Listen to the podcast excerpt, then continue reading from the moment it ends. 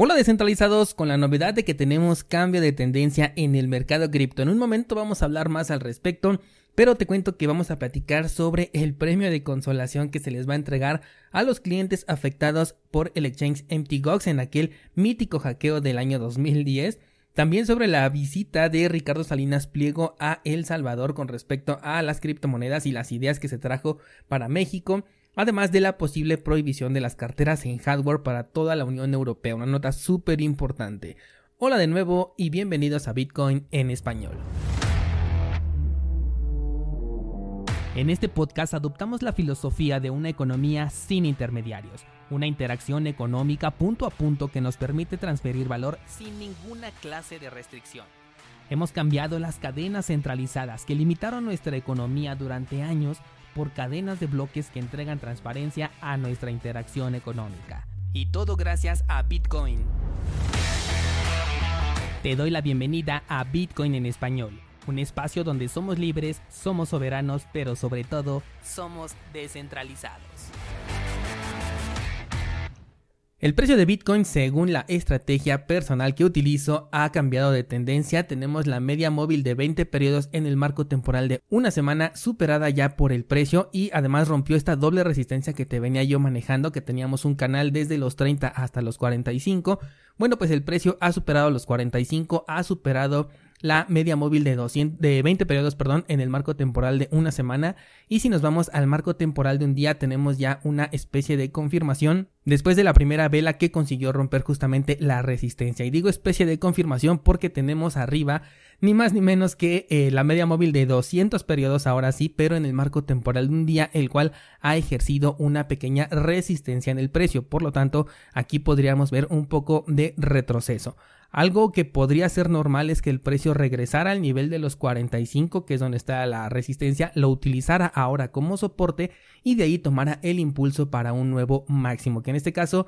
eh, yo creo que se iría primeramente a los 52, es uno de los niveles más importantes que ya tuvo eh, repercusión en el pasado, se usó como resistencia. Y si superara ese precio de los 52, pues ya prácticamente tendría el camino libre hasta el máximo histórico, o por lo menos hasta los 64 mil aproximadamente.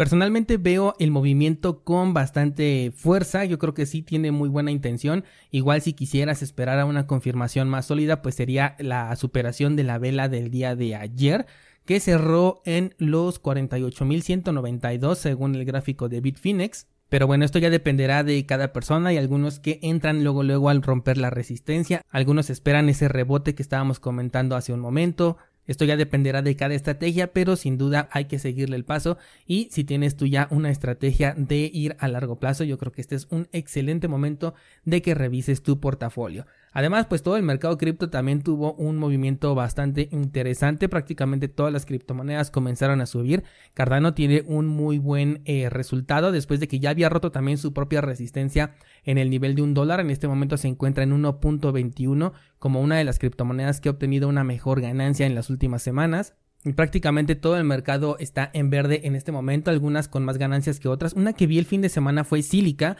la cual tuvo un movimiento bastante impresionante que de hecho en un solo día subió un 102% y ya si juntamos los días eh, siguientes tiene un incremento de un 161% en tan solo dos días esto es debido a un proyecto que se anunció con respecto al metaverso en la red de Silica. Me parece algo bastante interesante este movimiento. No lo esperaba, ya, ya no le había dado mucho seguimiento a esta criptomoneda. No sé si se pueda sostener el precio porque fue bastante eh, fuerte. Es considerado ya como un impulso, pero probablemente ahorita con el movimiento alcista que está dando Bitcoin y todo el mercado en general, es posible que sí lo pueda llegar a sostener y pueda alcanzar el nivel objetivo de los 23 centavos de dólar. Vámonos con las noticias del día de hoy. Vamos a platicar sobre el hackeo que hubo en MTGOX. Este es un hackeo eh, histórico en la historia de las criptomonedas porque prácticamente MTGOX fue el primer exchange centralizado que existió, el cual se fue a la quiebra después de haber perdido más de 80 mil bitcoins. Esto en el año 2010. Imagínate,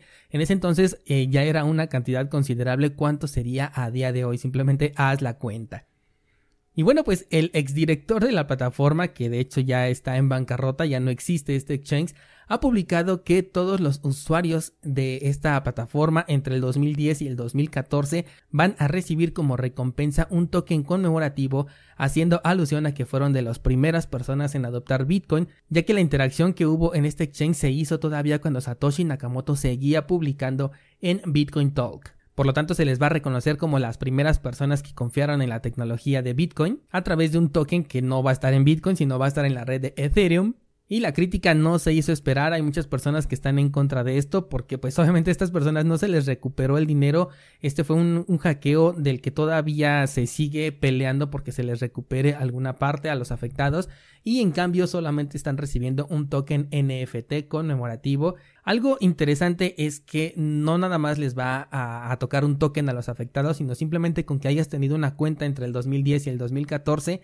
ya te va a tocar este token, pero para demostrar que realmente eh, eres el dueño de esa cuenta, pues tendrás que pasar por un proceso de Know Your Customer, entregar tus datos a cambio de un token NFT que no va a tener un valor o al menos pues no se sabe, ¿no? Sabemos que los tokens NFT pueden llegar a apreciarse por la razón que cada quien quiera, pero de inicio se trata de un token de consolación nada más, al cual para tener acceso vas a tener que entregar tus datos si es que participaste en este exchange entre los años 2010 y 2014. Personalmente no le entregaría mis datos a cambio de este token y parece que la mayoría de las personas coinciden con esta idea. Vamos con otra noticia y vamos a hablar de Ricardo Salinas Pliego, el cual viajó a El Salvador y platicó con Nayib Bukele con respecto a el campo geotérmico Berlín, que es en donde se quiere o donde se cavó un pozo para proporcionar una cantidad de energía de 95 megavatios exclusivamente dedicados a la minería de Bitcoin. Esto ya lo habíamos hablado en ocasiones anteriores, que se busca aprovechar la energía geotérmica para poner una granja de minería de Bitcoin. Salinas Pliego dice que tiene una central ubicada en el estado de, Nayarit que se llama Domo de San Pedro, la cual también puede generar esta electricidad muy similar a la que generan acá en El Salvador, y tiene la idea de crear su primera granja de minería a escala. Esto me parece muy interesante, eh, de hecho el discurso de Salinas Pliego con respecto a Bitcoin me parece interesante porque ha promovido el, uso de Bitcoin de manera descentralizada, eh, sí lo ha adoptado ya en, una de sus empresas, aunque no ha tenido mucha eh, mucha publicidad, o al menos yo no le he visto tanto, pero a través de sus redes sociales sí ha hablado bien de la criptomoneda, sí les ha sugerido a las personas invertir un poco de su capital en Bitcoin, tocando un poco por encima el tema político exclusivamente de aquí de México, y ha defendido la autocustodia de las criptomonedas, por lo tanto, hasta este punto yo creo que va por un buen camino. Y si tuviéramos una granja de minería de Bitcoin aquí en México, pues creo que estaría bastante interesante, apoyaría a la descentralización de la criptomoneda madre. Por supuesto, los beneficios serían para él porque pues él está poniendo ahí la, la planta, esto no tiene beneficios para ninguna otra persona. Pero en general para la descentralización de Bitcoin es positivo porque tendríamos poder de minado distribuido ahora en Latinoamérica, tanto en El Salvador como ahorita en México y esto ya haría una descentralización mucho más grande para Bitcoin. Vamos con la siguiente noticia y esta es muy importante porque la Unión Europea dice que quiere tomar medidas en contra de las carteras de autocustodia. Específicamente estamos hablando de las carteras en hardware, aunque también han tocado un poco por encima a las carteras en software. Recordemos que hace poco querían eh, prohibir la minería de prueba de trabajo, específicamente la de Bitcoin, supuestamente por el consumo energético excesivo que tiene, un discurso que ya está por demás gastado, pero ahora quieren ponerle fin, o bueno, así dice la nota, quieren ponerle fin al anonimato de las transacciones con criptomonedas e incluso limitar el uso de las billeteras de autocustodia. Esto es imposible de aplicar, pero así es como lo están aquí definiendo. A lo que se refieren es que le quieren poner medidas más estrictas a los exchanges centralizados, con lo cual ellos estarían obligados a solicitar la información del poseedor de la cartera en hardware o en software hacia donde se quiera realizar la transferencia. Esto es muy similar a lo que veníamos viendo con el AOPP, pero en este caso ya estamos hablando de datos personales. Con el protocolo del AOPP que le dedicamos un par de episodios hace un par de meses, simplemente verificábamos que éramos los verdaderos dueños de esa, de esa cartera y obviamente al ser una verificación en la blockchain hecha en un exchange centralizado que ya posee nuestros datos,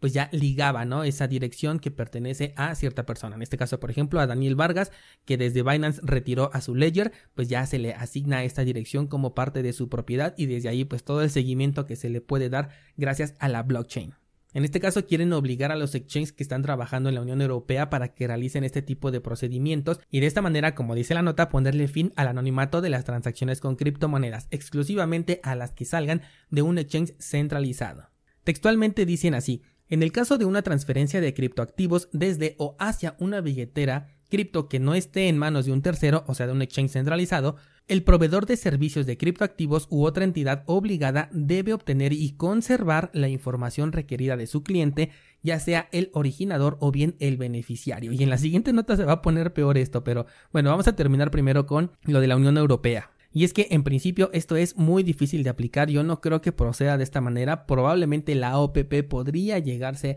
a aplicar, pero esto incentivaría más a la creación de exchanges descentralizados, por lo tanto mm, no me convence, no creo que realmente vaya a avanzar. Lo que sí creo que va a afectar, y aquí sí pon mucha atención, es en la compra de carteras en hardware. Yo creo que si vives en la Unión Europea, y bueno, donde sea, pero específicamente en la Unión Europea, que es donde más están eh, atacando a este sector, Debes de considerar hacerte de un par de carteras en hardware antes de que cualquier cosa suceda. Y algo que podrían llegar a hacer sería prohibir la distribución de estas carteras. Esto tampoco nos va a limitar a los descentralizados, tenemos carteras en software o simplemente tenemos carteras en papel. Hay por ahí un par de proyectos en donde tú puedes crear tu propia cartera en hardware y considero que si esto avanzara y ya no nos dejaran comprar carteras en hardware, saldría una opción en la que podríamos construir nuestra cartera en hardware cada vez de manera más sencilla. O sea, para los descentralizados no hay forma de que realmente nos paren por este lado, pero sí considero que si no tienes todavía una cartera en hardware, pues eh, busques conseguir por lo menos una y si ya tienes una pues no estaría por demás conseguir otra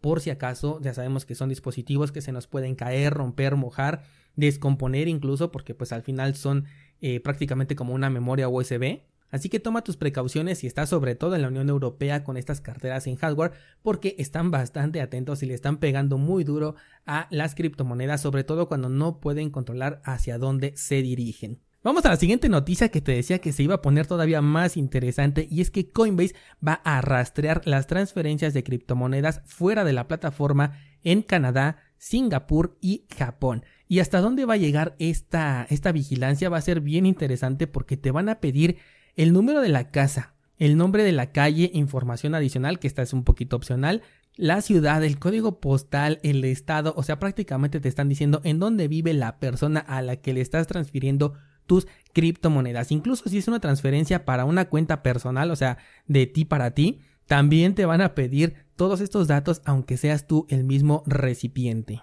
Esto ya va mucho más allá de un simple know your customer, el que cada vez que realices una transacción te pidan esta información. En este caso solamente es para Canadá, Japón y Singapur, pero sin duda esto va a escalar. Como te dije, el 2022 va a ser un año en el que por un lado van a promocionar que están eh, actualizándose los gobiernos y los reguladores aceptando las criptomonedas, pero por supuesto que será de esta manera, de la manera centralizada, completamente con un Know Your Customer y totalmente alejado de la filosofía Bitcoin, el cual nos entrega transacciones peer-to-peer de manera seudónima y sin ningún intermediario. Todo esto se pierde cuando utilizamos un exchange centralizado, como en este caso es el de Coinbase, y cada vez las medidas van a ser más estrictas, por lo tanto es mejor aprender a hacer un descentralizado y qué mejor lugar para aprender a hacer eso que en cursosbitcoin.com. Hasta aquí con las noticias del día de hoy. Recuerda que en las notas del programa tienes los enlaces a nuestro pool de Cardano, la página para creación de tokens NFT y por supuesto cursosbitcoin.com. Hoy subo nueva clase. He realizado unos cuantos cambios estéticos ahí en la página, espero que te hayan gustado y estoy trabajando en otros cambios para que la navegación